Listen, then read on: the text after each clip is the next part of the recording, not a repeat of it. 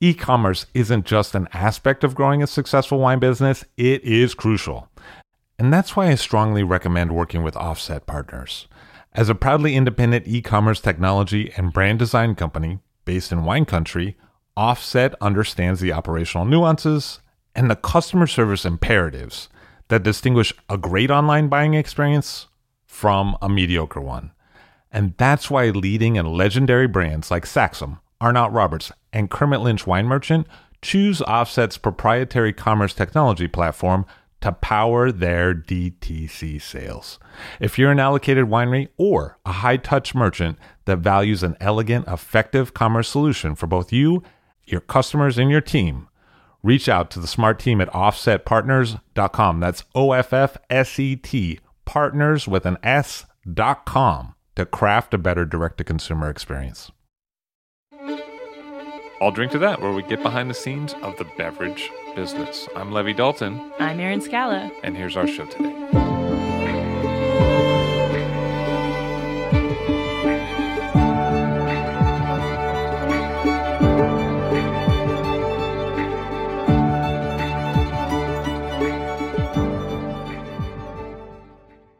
Fran Di Savino and Bill Nesto on the show today. They are the co authors of The World of Sicilian Wine, as well as Chianti Classico, a search for Tuscany's noblest wine. Nice to see you both. Hi, Levi. It's a pleasure. I think one of the things that's really appealing about both of your books is how much depth they get into about the specific regions. In one case, the first book was about Sicily, and the other one is about the Chianti area, and specifically comparing that to Chianti Classico in Tuscany. So, why don't we start with the Sicilian book and how you got involved and decided this was something you wanted to do? I had an assignment to write an article about Sicily for Sante magazine. Uh, it's a restaurant wine magazine. And uh, this was, I think, in 2008. So we went together. And this was for three weeks. And we went around the whole island. And it was an incredible adventure. In fact, the year before Levi, we had spent, I think, probably two weeks in Greece. And in advance of that trip, I reread Homer's Odyssey. So when we went to Sicily, of course, I was reminded of the passages in Homer's Odyssey and how he characterized the native people of Sicily who populated Mount Etna as a lawless tribe that grew nothing and planted nothing and just lived off of the wild fertility of their land. And what Bill and I experienced in those several weeks circumnavigating the island was something so at odds with that characterization that we were fundamentally impressed and inspired to tell the story. Yes, one of its major problems in terms of wine and other goods, uh, manufactured goods, they've been very good at creating the raw materials, but not good at turning those raw, raw materials into finished products the agricultural side, the hard part, the sweaty labor part, the poor agricultural part is what is the habit. But then when it gets to actually profiting from that in terms of a bottled sale and having a reputation develop as a result, the follow through can be challenging. That's right. They, they've always had strangers in their midst, many of whom have been profiteering and and so they they're very cautious. And even among themselves they're very cautious. And one of the things we point out that have kept the Sicilian wine industry back was a lack of trust among themselves and ability to collaborate which I think really held them back um, particularly at a period in the late 19th century when they could have created something that would have endured through the very troubling first half of the 20th century, um, where you had intense poverty, crime, where you had World War I, where you had the economic depression, World War II, and much of Sicily, particularly the agricultural force, left. So you described in your book how that period of the late 19th century was really a missed opportunity, as you phrased right. it, how it led to economic decline for the island, and how then there was a brain drain out of the island through immigration because some of the agricultural knowledge basically left in the form of the people who were working sure. the, the fields. Exactly.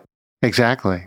Right. It was in that, in fact, same period when there were reform minded Sicilians who were striving to pass land reform at the national level that would have incented small to medium farmers who would have dedicated themselves to improving viticultural practices and winemaking.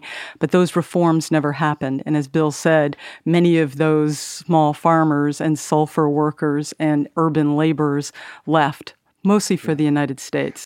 But those reforms finally did happen in the 1950s. Fran's referring to the late 19th century when there was talk about land reform. Sicily's been characterized, their land holdings, by these huge latifundia, um, huge properties, hundreds, if, if not thousands of hectares, where uh, poor people would rent, would have contracts for several years, and they would be very much ground into the ground by hard nosed managers called Gabellotti. And it was a, a, brutal situation. And that reform didn't come about. But in the 1950s, with the rise of the European Union, oh, then it was the common market, there was a new sort of socio-economic policy became much more liberal. And there was a big land reform. And that did break up a lot of the uh, major land holdings in Sicily and really created the perfect environment for the cooperative movement, which had been dormant throughout much of the 20th century uh, in the 1960s. And that cooperative movement gave birth to a kind of agriculture, which unfortunately, uh, because of EU policies, became sort of driven towards creating wine in order to destroy it to get EU monies. And this was one of the misfortunes of sort of misplaced policy, and and of course the Sicilians too, uh, abusing that policy, and that led to what's widely known as the European wine lake, and and helped destroy, I think, or or, or hurt uh, Sicily's reputation in Italy so much that uh, a Northern League has developed in the north of Italy, which wants to secede from the south because uh, they've seen all their money go to the south. And so the Sicily's new wine culture in the 20th century had to rise out of that checkered history. And I think you have to look at Diego Planeta in the 1970s and 80s basically uh, he had a, a big open mind he spoke english and was widely traveled was a was a successful businessman and he became president of Sette a large cooperative, but also of a quasi governmental institution called the IRVV.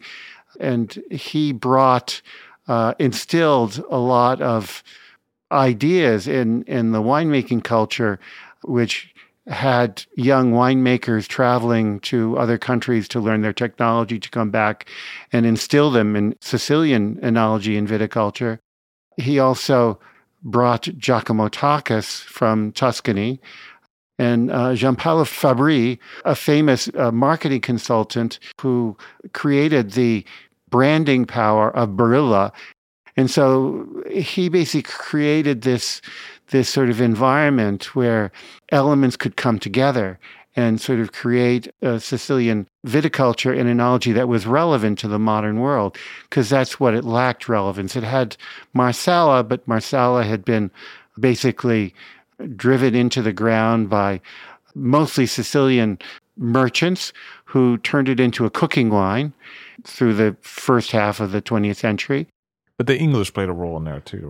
Well, the English were a very important role, actually, quality producing role, and and they really created Marsala in the 1775 or so, uh, and uh, it was John Woodhouse. He was looking for an inexpensive alternative for Madeira, came looking there for soda ash for soaps and stuff like that, and uh, drank the local wine, which was probably a Vino Perpetuo.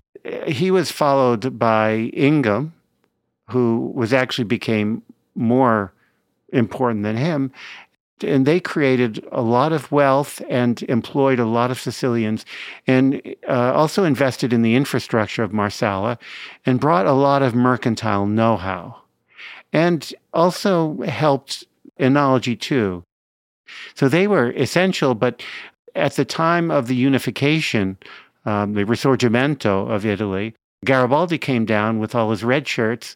And after the war was over, all these red shirts were armed and became absorbed into the countryside. Uh, and uh, it became very difficult for uh, the Brits to do business. And also, the government uh, started laying incredibly high taxation on spirits, particularly spirits, but also wine. And so they left. And who took their place were, were basically uh, a lot of Sicilian merchants who really didn't understand the Marsala business. And it was basically they who turned it into uh, a cooking product. And by the time of the 1950s or 60s, it had really lost its image as a, a high quality fortified wine that history really mirrors an ebb and flow that you see throughout the history of Sicily as different societies, often from outside the island, have come through. And I thought that the book was really strong in describing that period, especially from the pre Greek times up into that 19th century. And I think you did a lot of work on that, right, Fran? I did, absolutely. Um, in the first chapter, The Origins of Sicilian Wine and Culture, trace, as you say, the succeeding waves of people. Of course, there were indigenous to the extent people or grapevines can be indigenous in Sicily before the advent of Greek colonists. But fundamentally, while there may have been a wild vine in Sicily, what the historical record shows, it was those Greek settlements on the eastern southern coasts of Sicily where the culture of the vine took root. And you had the migration of vine varieties from Greece through Sicily to central and northern Italy, and obviously up into continental Europe. And the record, I think, is clear with respect to that. And their culture of wine flourished in those ancient Greek Sicilian settlements. In fact, there was a drinking game called Kottabos, where celebrants in the after dinner celebration called the symposium, which involved dancing and music and poetry and other pleasure seeking rituals would fling the sediments at the bottom of their wine cups toward a suspended disc, and whoever was successful in dislodging that disc was considered a winner. This became so popular, it spread not just through the Greek Sicilian settlements, but through ancient Greece. And there was a genre of even poetry that celebrated wine that was popular in, in Sicily and became popular in the ancient Greek world post that time, basically every major civilization comes through at one time or another. You have the Romans come through, right. you have the Muslims come through, and then before it becomes Italy, all kinds of European countries come through as kind of ruling caste for or business relationships for some period of time. Exactly. And if you look at maps from the 11th and 12th century, Sicily is portrayed as an apple or pomegranate. It is in the middle of the Mediterranean, of the Middle Sea. I think it was Goethe who said that Sicily evokes Europe Asia, and Africa. And for each of those succeeding waves of people, I think they were inspired by Sicily's fertility and by its exoticism, frankly, because of the influence of each of those succeeding waves. In fact, when the Normans conquered Sicily and wrested control of the island from the Muslims who had inhabited it for 200 years, the first king King Roger built his court in Palermo using Muslim, Greek, and his French soldiers and administrators. It was a synthesis of cultures. And it seems like the political situation has really had a big effect on whether agriculture has thrived or not. So, Correct. And sometimes surprisingly so. Yes. For example, during the Muslim era, they established policies that favored intensive agriculture. Uh, they had patterns of inheritance that favored the conveyance of small pieces of land, which encouraged intense production of land use, but they also brought their established knowledge of agriculture and irrigation and grafting to the island. And it was a period when agriculture flourished. Of course, in the period of Norman rule, I think there was even a more successful policy because you had one sovereign not competing rulers within the island, and the Norman rulers established uniform taxes and they improved the roadways and trade. And interestingly enough, while they were followed by their mercenaries who were barons from Normandy, their baronage was weak, and so the power really resided with the Norman kings who established policies that were, as you said, fundamental for the improvement of agriculture. And by one measurement, Roger II, who was the initial Norman ruler's son, had more wealth from his agricultural revenue in the city of Palermo than his cousin William the Conqueror did from all of England. So there is a lot of diversity in Sicily, and maybe we should describe the layout of the island in terms of what is where.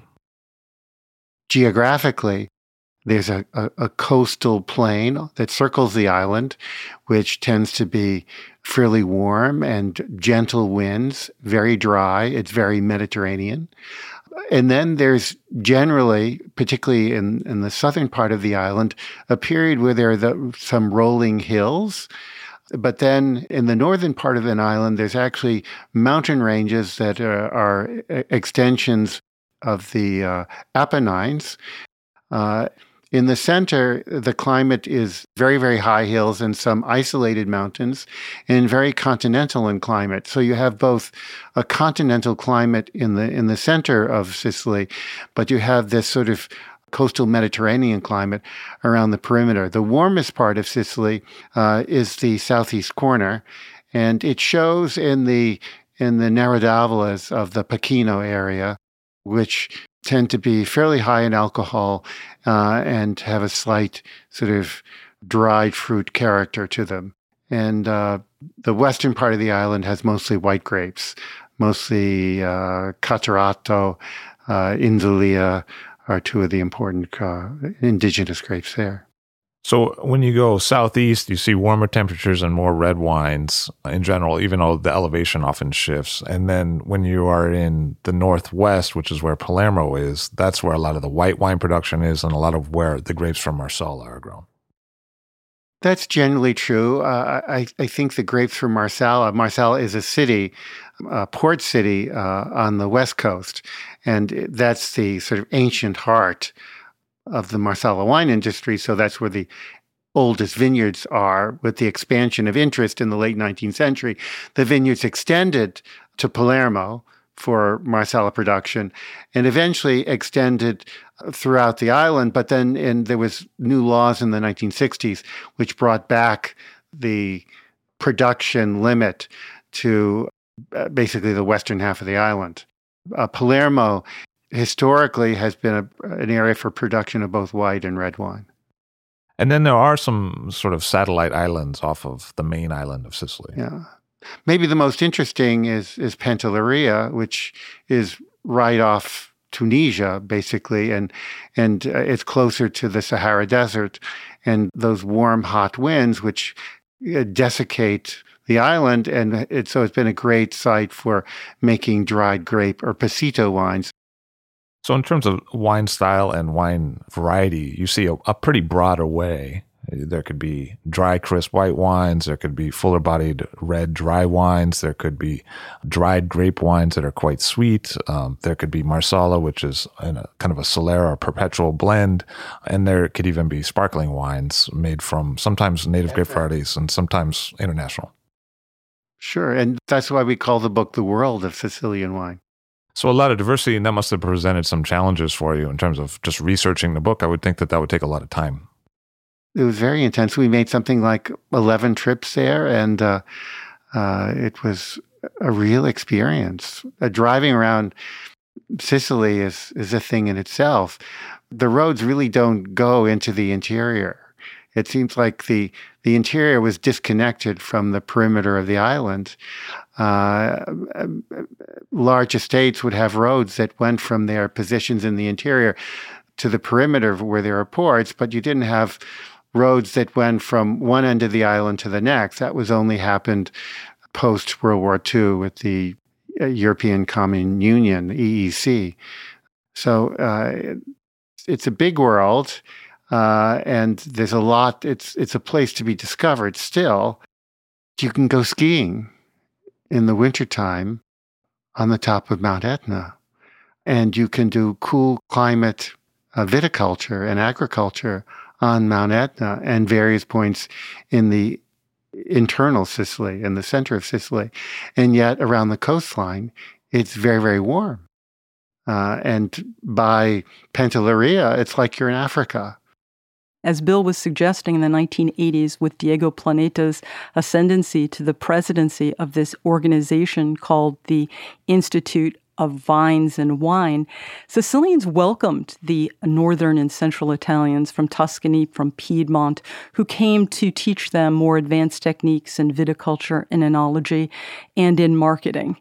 And of course, I think the first phase of the rebirth of the quality Sicilian wine industry was marked by really a marrying of northern Italian varieties as well as technology, which we chronicle in our book. And it was really with the beginning of the 2000s, the Sicilians, and this was the point when we went in 2008, were fully embracing their indigenous varieties and locating the best sites for those varieties.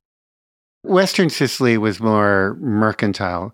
Eastern Sicily, um, more influenced by the Greeks, uh, had a culture was a little bit more resistant.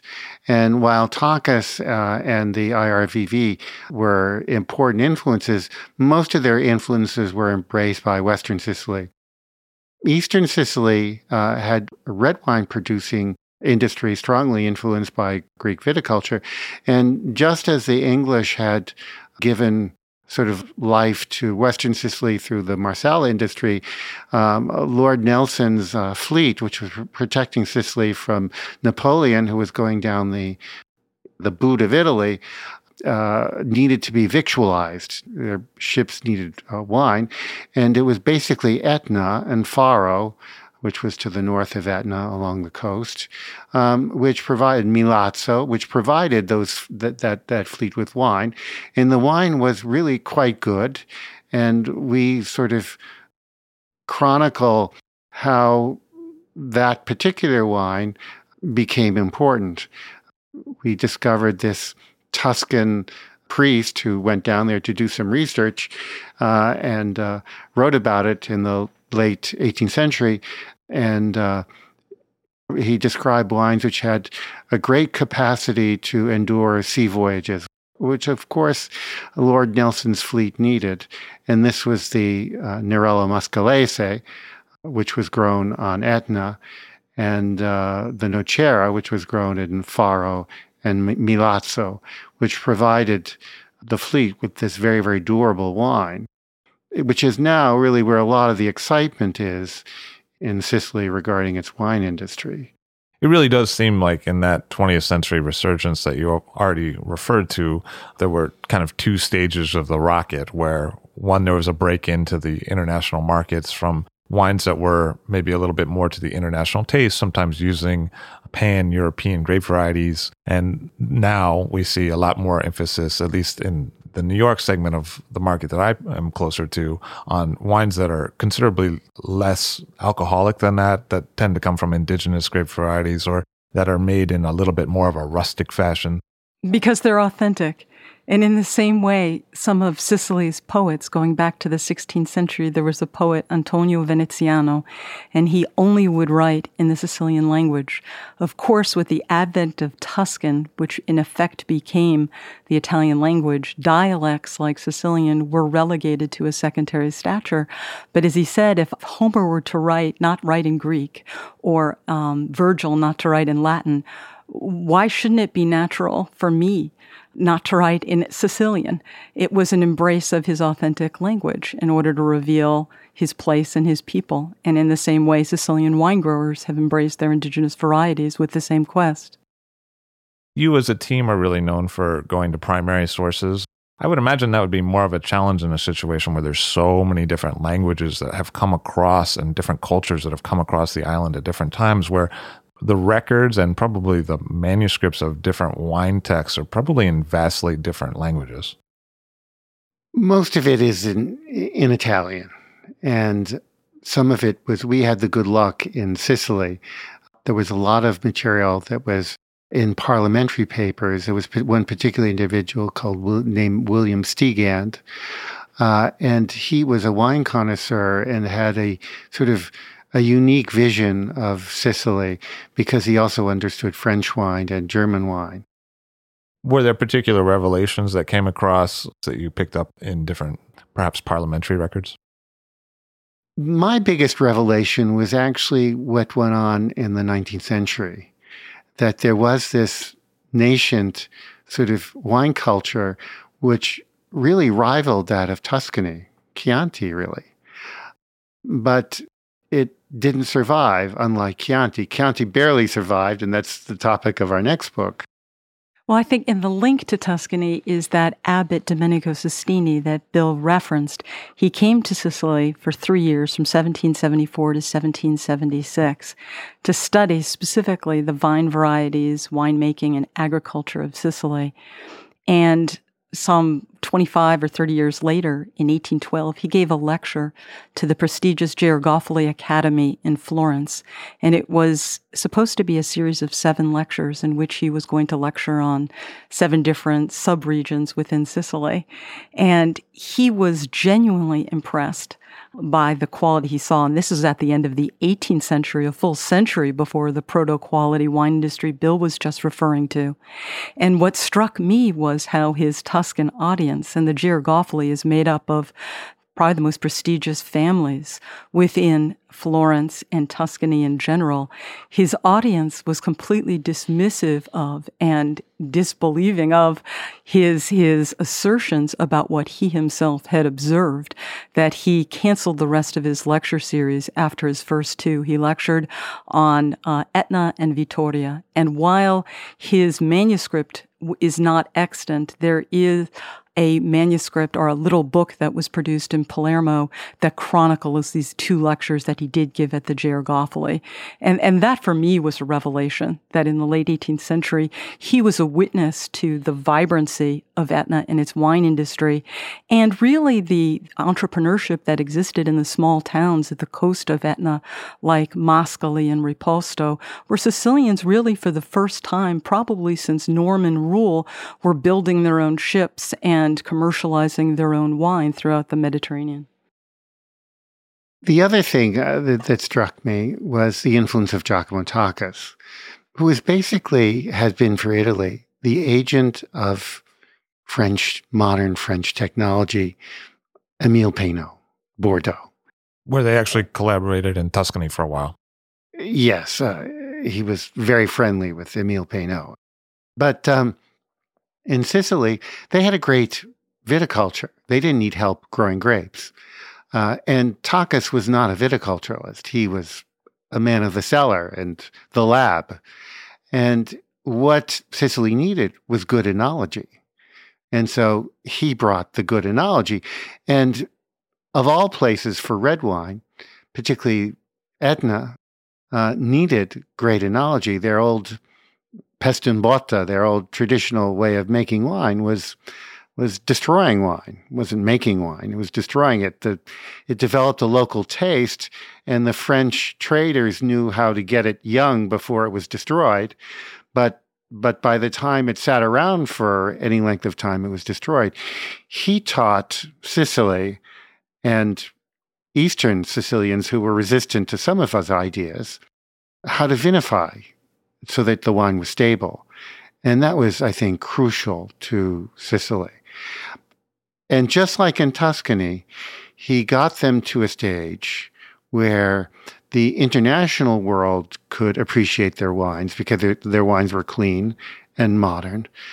But there was enough interest for Sicilians themselves to start rethinking and revaluing what was really Sicilian and I think they've moved on from then, as you mentioned earlier, to their indigenous varieties, but also to other ways of making wine. Or you, you also mentioned rustic, which, which would be the kind of wine Tachis would never make um, people like Salvo Foti or some of the amphora wines of COS or whatever, some of the inspiration there has come from reevaluating uh, ancient technologies and doing things in other ways. Frank Cornelissen, another guy who's doing a lot of controversial stuff.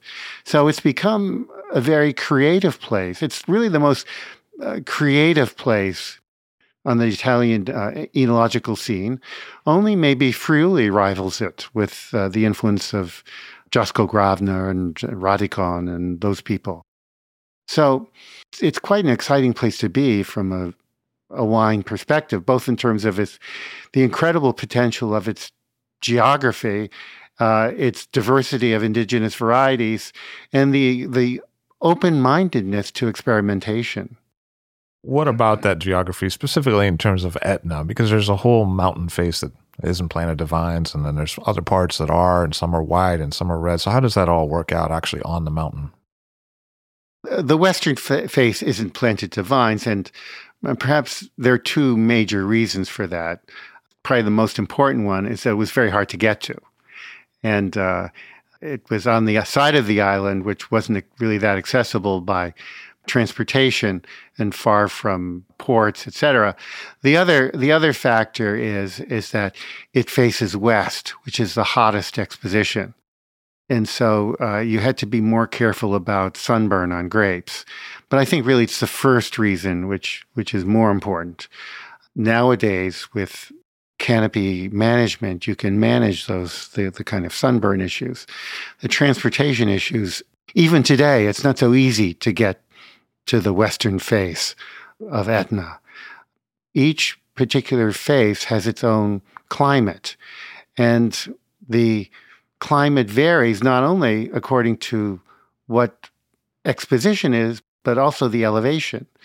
And then the third factor is the lava flows, each of which is distinct and which has soil a, a, different age and therefore a different level of fertility because it takes centuries for lava flows to become fertile, but also different chemical uh, constituents which vary with each lava flow.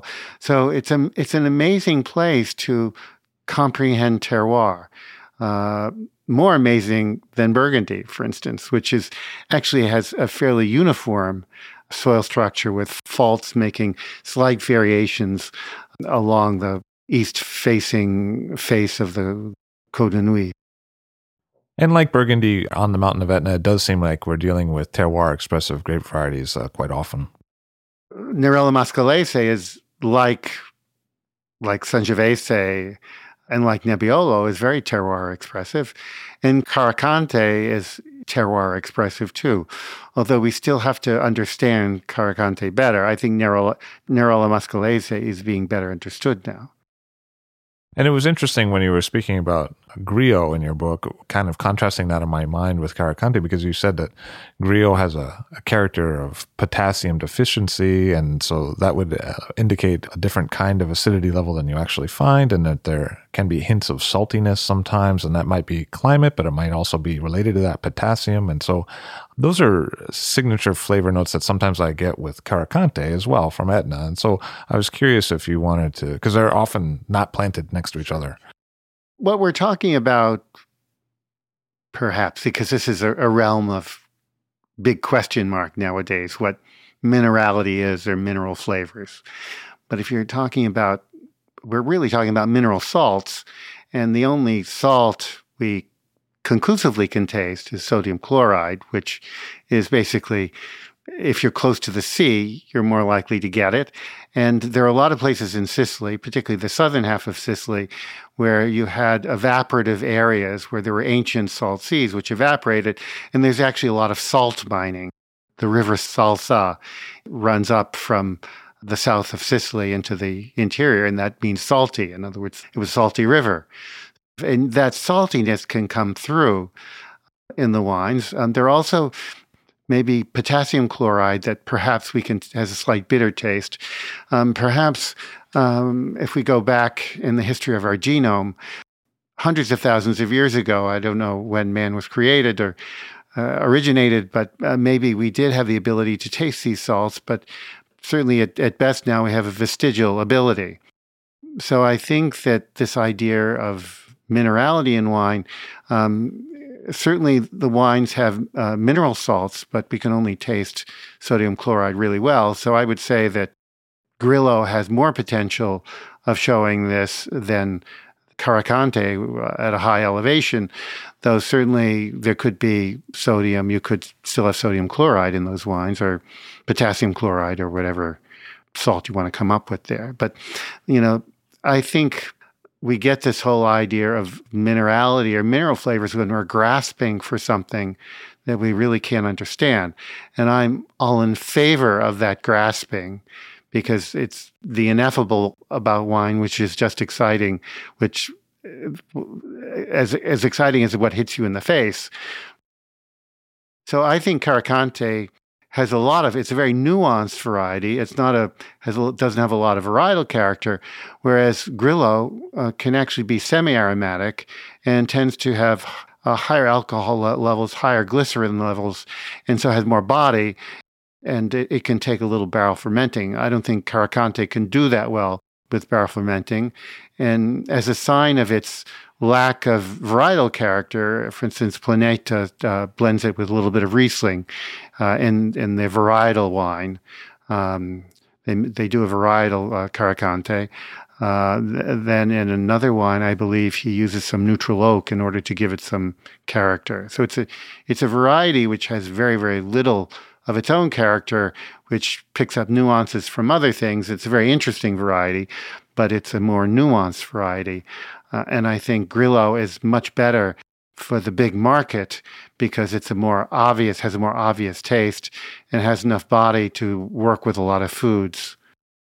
I see that kind of contrast also with Nero d'Avola, which is a red grape variety of, that's often associated with Sicily, and Nerello Mascalese, where on one you might have more of a terroir expressive wine, and then the other maybe less terroir sensitive. However, it seems to do well in the markets, uh, looking for a more broader market. Well, for instance, Giacomo Tachis took to Nero d'Avola, but not to Nerello Mascalese. He took the Nero d'Avola because it uh, tends to make a dark colored wine, has a more distinct varietal character, uh, has more middle mouth structure. And he felt still, though, it needed to be blended with Cabernet and Merlot. This was the Tachis mentality of making it suitable for the international market, making it, uh, enhancing it with some Bordelais characteristics. Uh, taken on its own, it does express place um, but it also has a strong varietal character, and then that varietal character has made it more easy to sort of move in the international market. Um, Mascalese is more like Barolo Barbaresco. That's not the kind of wine I would sell to a novice. It's a wine which is has a lot of finesse and elegance and fine astringency. It doesn't have a strong varietal character, in my view. It expresses more nuances than strong varietal character. You mentioned saltwater and salty areas as a feature of the landscape. And Fran, you referred earlier to sulfur mining and sulfur being a feature of that landscape in terms of people coming from other areas often and seeking elemental sulfur. And how does that play into the island? One of the facts that characterized Sicily's history was the fact that it has a rich source of natural resources, and yet Sicily as a place and its people fail to transform those natural resources into finished goods. So, for example, going back to the Middle Ages, Sicilians dating from the Muslim period were cultivating mulberries and silkworms, but would not transform the silk into finished cloth. The same was true with cotton. And so the Tuscan city states like Pisa and Lucca and Florence would transform those goods, and Sicilians would end up buying back finished goods from the raw materials which they grew with their backbreaking labor. It's ironic that the Sicilians, in terms of enology, only began using sulfur and sulfites in enologically in the 19th century when it was in the 15th century it was used in, in holland and in bordeaux certainly centuries immediately afterwards. So it has a long history of usage. So ironically, they were sitting on all these mines. It did come in handy in the oidium e- epidemic, which basically ravaged uh, all of Italy beginning in about 1850. It became the source of elemental sulfur, which was essential for combating oidium. And then later, along with copper, peronospora downy mildew, which was another major disease. So it, Sicily did come to the rescue in terms of its supply of sulfur. And that oidium outbreak that you described actually plays a big role in the history of the other book that you, or more recently, came out with, which was about Tuscany and Chianti Classico, because what you described is that the Muscat derived wine that was often grown around Siena basically was very subject to oidium and it was effectively replaced by Sangiovese. Yeah, it's not an easy variety to grow. It's very uh, susceptible to mold. And with the arrival of steamships from the United States, these molds came over here in a big way. And uh, not only that, they eventually brought the phylloxera louse, which some of the indigenous varieties, for instance, Canaiolo and some other varieties, were not well adapted to grafting on on the rootstocks that had to be used. So the oidium epidemic was the, the first sign of these epidemics that really derailed Sicilian and Tuscan and Italian agriculture and actually all of that of of Europe. So both of your books are really explorations about how the people there, who perhaps changed over time, really had a different relationship with the land over time and how that affected the agriculture and specifically the wine. You could read both of your books as kind of a history of a people on a place or uh, migrations of people on a place and different political structures, how that ended up working.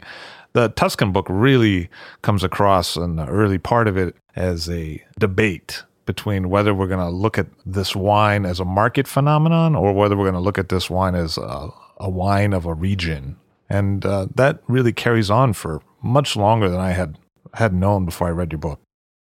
The original title of our book was In Search of True Chianti, in the sense that it's always been my feeling that I wanted to know what Chianti was, because even now in the marketplace, people are totally confused what Chianti is.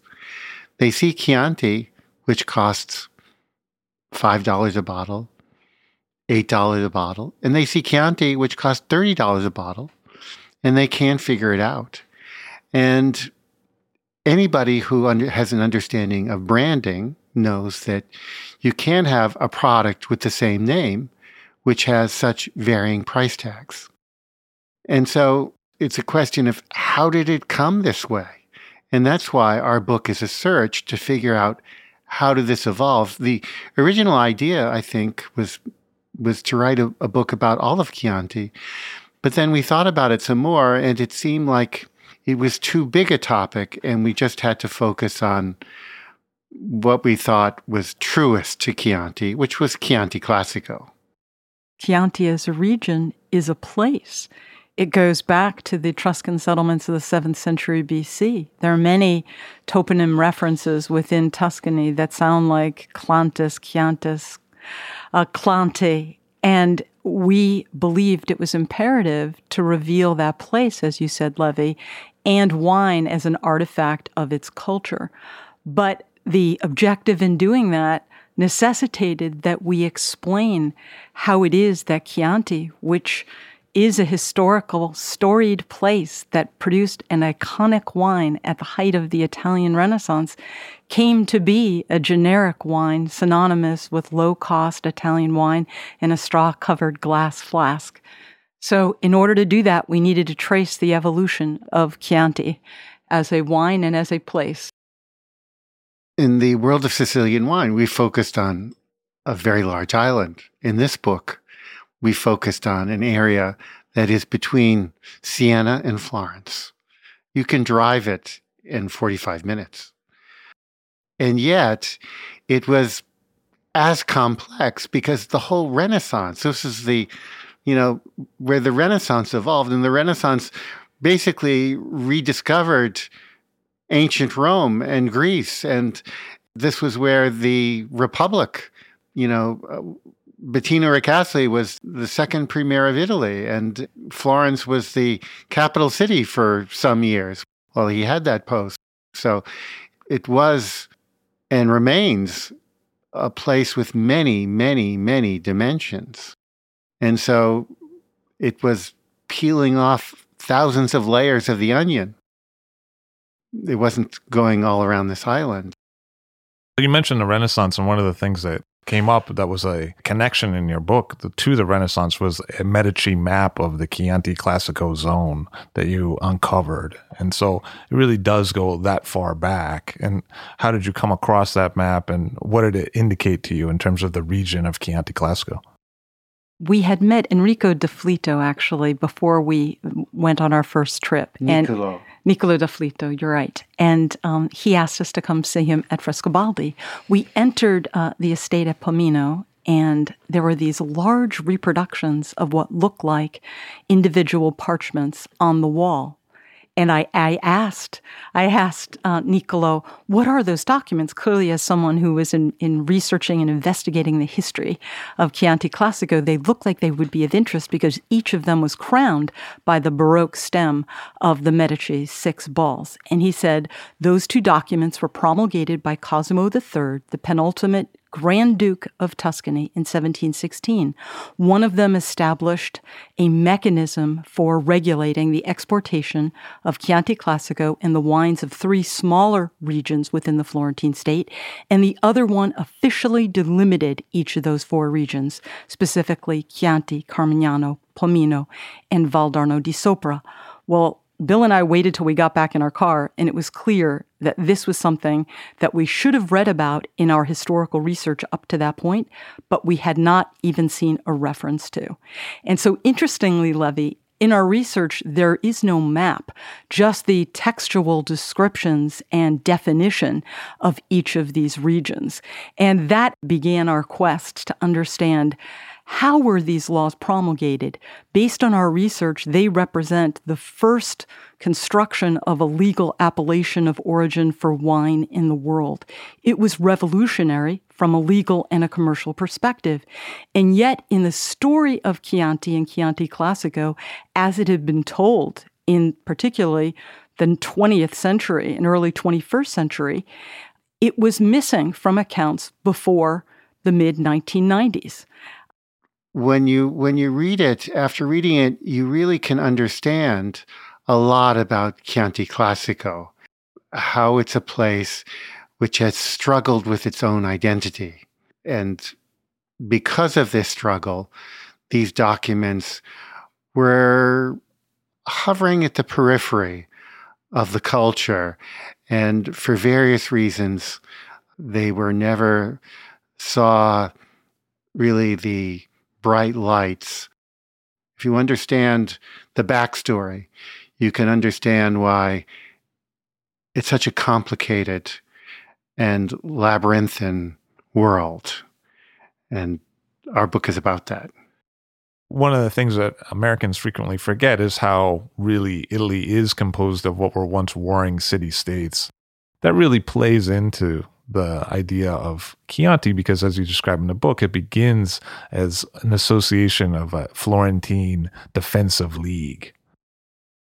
Exactly. Chianti, the territory, Levi, was the battleground between the warring city states of Florence and Siena going back to the late 12th century. And the dispute over the borders between Florence and Siena were forged uh, in the high hills of Chianti. And while there was this arbitral settlement in 1203 that awarded Chianti to Florence, it took another 350 years before the Florentine state conquered southern Chianti and Siena.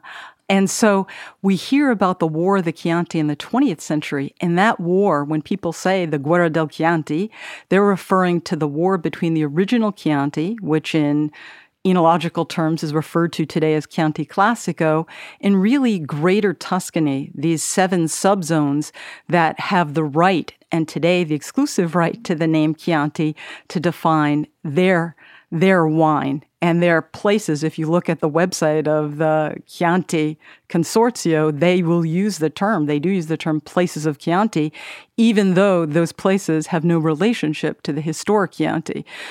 Chianti has always been defined by these battles over borders and boundaries. And the Bando, and you asked the question could there be a better piece of historic and legal precedent for Chianti's identity than a legal document issued by a Medici Grand Duke defining it as a wine region. And so for us, that was the quest. Who discovered it? Oh, you know, how was it used? Was it hailed as a great discovery? And also going back to its origins, how is it that it came to be? Which really raises another one of the key revelations in our book. And that is by the time of Cosimo III in 1716, and really the late 1600s, Chianti already was a precious wine going back to the high Renaissance in the mid 1500s. And while the conventional narrative of Chianti Classico is that it was Bettino Ricasoli who, in the mid 1800s, developed the Chianti blend and selected Sangiovese out as its principal variety. It was in our research, principally our research on the evolution of agriculture and garden design in Tuscany under the Medici, that we discovered a little known Florentine named Girolamo da Firenzuola, who wrote an unedited manuscript locked away in state archives, who described Sangiovese as the first person, to our knowledge, to mention it. We talked in the Sicilian book about revelations. Certainly, one revelation was the mysterious background of the bandos, of the two bandi. The other was the mysterious background of Sangiovese, which, if you look at the at the mentions in literature, it was branded early on as a troublesome variety, which uh, made sort of acidic, harsh tasting wines. It was a bountiful producer, but also had its tendency towards making vinegary and uh, a very a, a, statement to pigliare la fuoco, which means il fuoco, which means to basically to bring on the fire, which probably meant ethyl acetate, which was airplane glue, the smell of airplane glue, which is volatile acidity. Uh, and it was branded as, as this sort of troublesome variety to avoid. And this was something that was repeated time and time again. And we came through seeing that basically the agronomic literature was written by nobles who were not farmers, were not doers, they were academics who were just repeating what other people had written about. And what they had gone back to was not the original uh, document which we went, which we think we reached with the Firenzuola text of 1552, but a revision, a highly edited version, which didn't really understand very well what Firenzuola was saying, uh, sort of reorganized the text, left out a lot of stuff. And based upon that document, that manuscript, which has surfaced in the this edition printed in 1871 in Siena, there was, we believe that all these commentators built this false image of Sangiovese, which sidelined it until it had to be rediscovered in the 19th century by Giorgio Perrin, before Ricasoli, who was the owner Petrolo. There was a, a and, and Colle Valdelsa who mentioned it favorably in the early 1700s. And that phase seemed to be pulling away from its bad image, but it was only with uh, really Ricasoli, which really helped reestablish its primacy. So Ricasoli was basically uh, was rediscovering the variety, and Chianti had already been discovered. And actually, the best agriculture for Chianti, for Sangiovese, had also been discovered by Firenzuola, who wrote about the area of Panzano and Lamole and Radda, as in some other areas, as being planted in vines, where people took care of their vineyards. They weren't wasn't mixed agriculture. It was only afterwards, with the rise of the mezzadria system, uh, a more profitable system for nobles who didn't care about agriculture very much, who wanted to stay in Florence and play games and cards and all this sort of stuff, that um, these vineyards were basically turned into mixed plantings and Canaiolo basically took over because it was better adapted to growing on trees and particularly making wines, which uh, were were better suited for coming from grapes which are grown on trees because Sangiovese is an enormous producer of grapes. It's a uh, Buondato is the old Italian term, which we see in the manus- manuscripts, which means basically a generous producer. But the problem when you have a generous producer on trees is that the vine goes all over the place. Sangiovese is, is harvested a little bit later than Canaiolo, and it produces a more acid grape variety with harsher, more astringency, so that the grapes would have been uh, a lot less suitable than Canaiolo. So we have this peculiar, and this is where it's fascinating to look at the the impact of culture and history on enology. People only tend to think that it's some hot winemaker who who changes the story, but in this case, it was the Mezzadria system, this socioeconomic system of land management, actually changed Chianti Classico and took away from a very a high point, which it was in the high Renaissance, and it had to be rediscovered really by Ricasoli. So, what's exceptional about Girolamo da Firenzuola and his text is not only does he single out Sangiovese as making a precious wine, he singles out Sangiovese from the high hills of Chianti, and it is the only variety he mentions in that chapter of Book Two of his unedited text. And he mentions many place names, as Bill said, including Radda, Lamole, and Panzano, which is significant for another reason, Levi, because the 20th century war of the Chianti often turned on whether any townships or areas beyond the three traditional towns of the medieval military leagues, specifically Castellina, Radda, and Gaiole, should be part or were part of Chianti as an enological zone. And it's quite clear from Firenzuola's 1552 text that enological Chianti included the area between Greve, the Greve, the high Greve River Valley, through the area of, of southern Chianti, including those three areas associated with the medieval Chianti League. So, something you stress repeatedly in your book is that that particular area that we think of as Chianti Classico was quite inaccessible. There was no navigable river to get the wines out, and travel was by horse drawn cart or by ox drawn cart. And maybe communication was more difficult, and that distance ownership pattern was less hands on and direct because you had people living in an area that was more of a city, while the actual area where the wine was being grown was hard to get to. At the same time, you talk about the soil type, and you've implied and said that it's perhaps no coincidence that these better wines, or these more interesting wines, or these more historically lauded wines tend to be at the top of these hills because the soil is actually different there than elsewhere on further down. That's true, particularly if we go back in time uh, when there weren't all these viticultural technologies.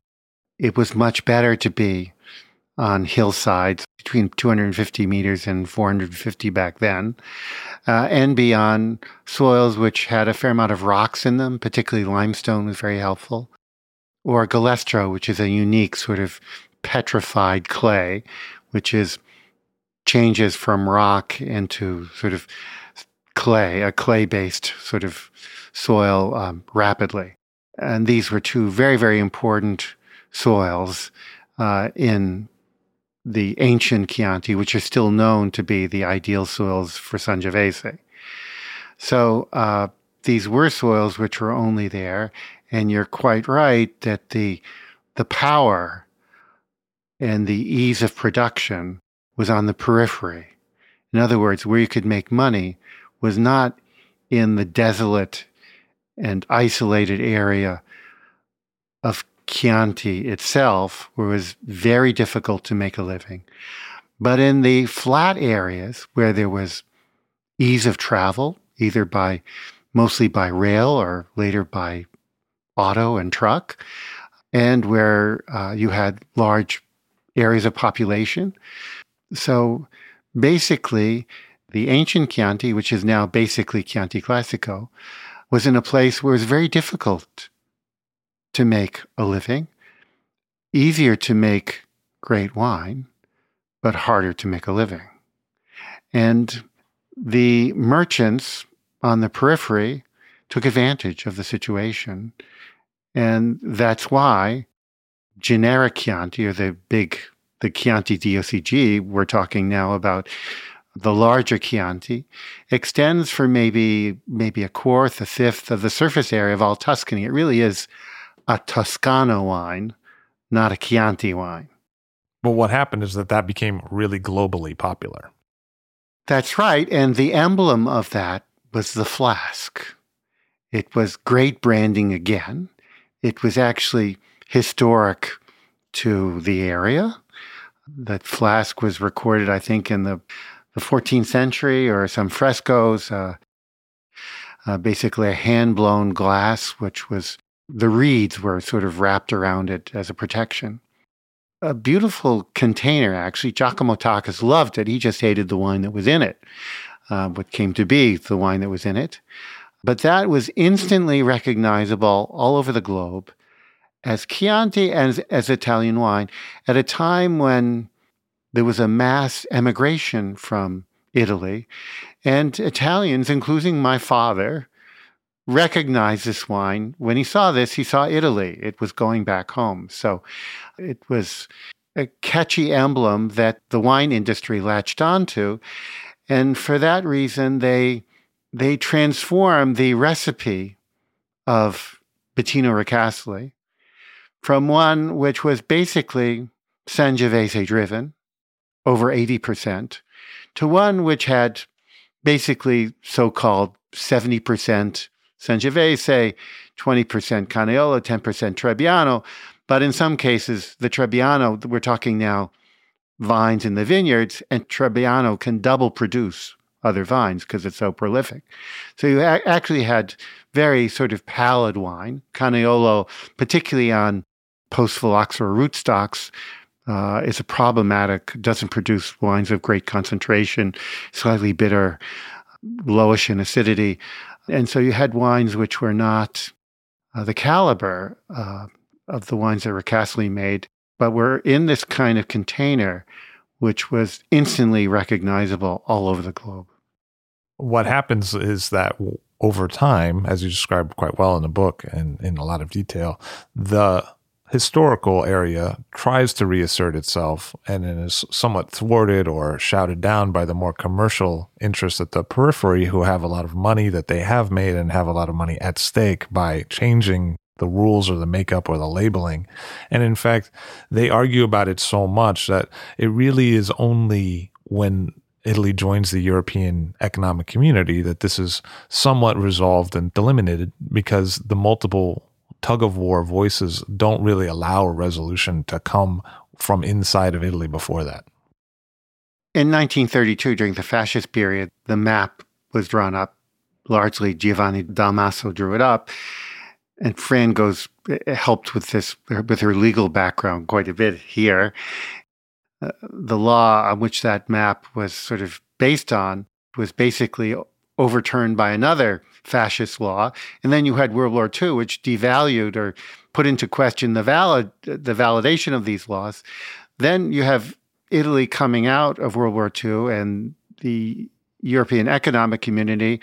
In the 1960s, uh, the Italian government had to draw up a wine law, which was sort of coordinated with French and German wine law, and which would allow it to get the benef- enormous benefits of agricultural monies that were flowing from the European Union. So they quickly baked in in 1963 in their general wine law, Law 930, the 1932 map that Giovanni Dalmasso made up because it was something that particularly the industrialists could agree on. They left in it the possibility of blending in 15% of varieties of grapes from other areas of Italy, which was uh, a nod to the people in southern Italy, which had an overproduction and wanted to sell bulk wine. And uh, they also nodded their head to the post Ricasoli recipe uh, of Sangiovese, which included both Malvasia and Trebbiano in amounts, and Canaiolo to a certain degree, uh, in amounts which basically made it a a weak common table wine and basically baked in the fiasco, the flask, the kind of wine that was in the flask. So, to step back, you're absolutely right, Levi, that in the wake of the creation of the European Economic Community, there were significant financial and tax incentives and subsidies that would be awarded to DOCs. And individuals like Sir Lapo Mazzei of the Fonterutoli estate in Castellina, uh, who were strong believers that Chianti as a place should secure its identity. And yet there were powerful commercial interests within the Chianti Classico consortium of merchants and bottlers who produced not just Chianti Classico, but also wine from external Chianti, who wanted and did have a foot in either camp.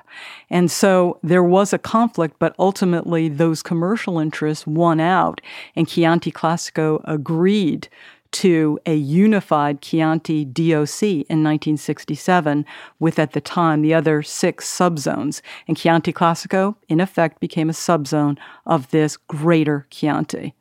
And over time, legally ceded the exclusive right to the name Chianti to those external subzones.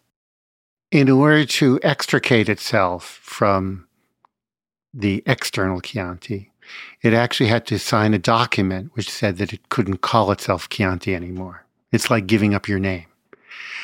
For them, that independence was so important that they were willing to do it.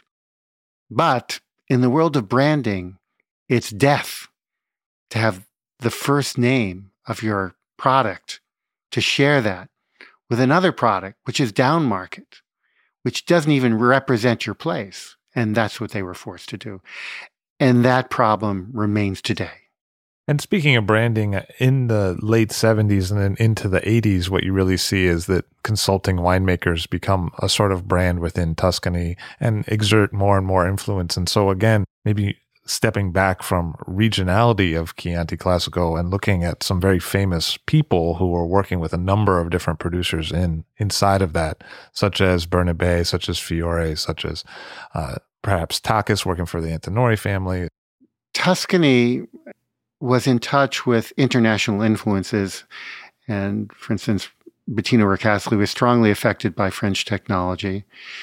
And the technology was better than in Sicily, for example. Um, it needed help because the Chianti of the Chianti flask was making it impossible for Tuscan wine producers to move up market where they could gain significant profits, particularly those in Chianti Classico, where it was very difficult to grow grapes and then make a profit on the wine. So, what he did was he basically built a bridge over Chianti, generic Chianti, to a kind of wine which was a fashion wine which was the Super Tuscan category, which allowed producers, Antinori most notably, to get a huge profit margin and to be stylish, something that Chianti could not attain. And the profits that were brought in through this genre of wine helped fuel the boom time of the 1990s, and some of those monies filtered into Chianti Classico itself, and thankfully helped bring back some interest to Sangiovese and making wine in a more traditional manner. Now we're coming into a, a time where uh, people are really looking back and for a purer type of real Chianti, and we're getting that now. So that was the impact of Tachis. Um, he helped clean the stables, clean up a lot of bad winemaking. But I think what we point to is that there was another strand there. Um, Giulio Gambelli, who was overlooked during this time, had a profound influence, but it was overlooked because he was the opposite of fashion. Uh, even his personality was different, totally different from a modern business person. I don't know. Have you ever seen the movie Being There? It's a Peter Sellers movie where the Peter Sellers plays this sort of person who, at, at, and on one hand, he's so simple that some people think he's a prophet. On the other hand, they think he's a simpleton. Giulio Gambelli was like that. He was a man who was so humble that he was like a piece of stone in the ground. But at the same time, he had incredible knowledge and skill and was trained by Tancredi Biondi Santi, one of the, the archetype of what I think are the great Brunellos of the 20th century, Brunello di Montalcinos of Biondi Santi of the 1950s and 60s. Um, you had these two strands, but it was only Tachis that was fashionable. Uh, and out of Tachis, he made the position of a consulting enologist fashionable. People could make a living. They weren't looked down on. And so you had the next wave. And the next wave was basically Fiore Bernabei and Maurizio Castelli, who were critical. And then you had a third wave of consulting enologists. And now that basically the the environment is sort of saturated, and what we call on is for Chianti Classico to really go back to making their own wine and not calling in experts to do it for them. Uh, we focus on on a range of producers, but we particular have a close eye on wine producers who are making a living from their wine, which is very hard to find in Chianti Classico. People who do the farming, people who make the wine, and people who do the uh, the marketing, just like in Burgundy. I've heard economically that there's more money in agriturismo rentals or in terms of luxury property ownership in that kind of market than there is in really making wine in a large swath of Tuscany there's more money in selling your property than holding on to it and flipping it over. And building it up via agriturismos was very popular because you got grants to do so in the 1990s. And then you could uh, realize income from it. It actually saved the countryside all, altogether. It was a great thing. Certainly, it, it's been an important alternative cash flow for Chianti Classico producers. All you have to do is compare Chianti Classico to Brunello di Montalcino to see and understand the two, to understand why Brunello became so heralded as the source of great Sangiovese wine. And now the prices went sky high, and Chianti Classico has been sort of struggled to do so. If you look very closely at the two appellations, it's very clear why Montalcino has developed this mystique about it. What would you say is one of the key reasons? One of the key reasons is that it's a new appellation, uh, which doesn't have any baggage. And the core of the appellation remained the core. It wasn't like Chianti Classico where the periphery dominated.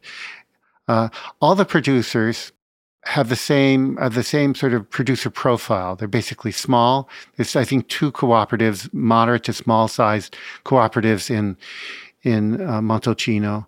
Um, they all are quality oriented. They came onto the market in the 1990s when globalization opened up the wine shops and restaurants to placements, and uh, cash became available to buy these wines both in Italy and in foreign markets, particularly the United States. Um, their branding structure is better. Uh, Chianti Classico, the cheapest Chianti Classico you can buy is Chianti Classico. Uh, then there's it goes up Chianti Classico Riserva, and then you get now Gran Selezione. Really, the best branding strategy is to have your most expensive wine be the logo, the place name, like Champagne would be uh, the great example of that. And then all these sort of qualifiers add confusion to the marketplace. Their best wine should be Chianti, and then they should have Rosso da Chianti. Unfortunately, Chianti Classico is the lowest genre of the branding structure. And then you have two brand tiers above, which generally are confusing to consumers. So I, I think that's also another problem. And Fran, when you've explored the Chianti Classico area of today, what have you seen in terms of the landscape? And I think that is probably one of the most important points to underscore that while we've talked about the shortcomings from an agricultural perspective of the sharecropping system called the Mezzadria system, in effect, that system of sharecropping was perfected by the Tuscan, specifically Florentine and Sienese noble and merchant families who owned land in the countryside. And it created a system of land tenure that produced an agricultural tranquility for seven centuries. And in the wake of World War II, there were wise Florentines and Sienese who preserved that countryside. So the countryside today is one of essential beauty. It's a countryside that has been preserved. Those agriturismos you referred to, those are the former farmhouses of the sharecroppers who farmed that land and grew vines and made wine for centuries. And the cypress trees and olive groves, it is a place of essential pure beauty. There are seven times the amount of forest land in Chianti as vineyards. So, unlike areas like Barolo in Bordeaux or Alsace, which are dominated by a monoculture, Chianti as a place is more sustainable, more diversified, and maybe, and probably in our opinion, is one of the most beautiful viticultural areas in the world. Chianti is a place, it's, it's a beauty, and it, it deserves to be known by its own name Chianti. Fran Di Savino and Bill Nesto have been drawn to regions that offer a lot of diversity. And although uh, they have featured tumultuous histories, the beauty of those places has more than made up for it. Thank you very much for being here today. Thank you, Levi. Thank you, Levi. Thanks so much. Fran Di Savino and William Nesto of A World of Sicilian Wine and Chianti Classico, The Search for Tuscany's Noblest Wine. All Drink to That is hosted and produced by myself, Levi Dalton. Erin Scala has contributed original pieces. Editorial assistance has been provided by Bill Kimsey. The show music was performed and composed by Rob Moose and Thomas Bartlett. Show artwork by Alicia Tenoyan. T-shirts, sweatshirts, coffee mugs, and so much more, including show stickers, notebooks, and even gift wrap, are available for sale if you check the show website, illdrinktothatpod.com. That's I-L-L, drink to that, P-O-D.com which is the same place you'd go to sign up for our email list or to make one of the crucially important donations that help keep this show operating. You can donate from anywhere using PayPal or Stripe on the show website. Remember to hit subscribe or to follow this show in your favorite podcast app, please. That's super important to see every episode. And thank you for listening.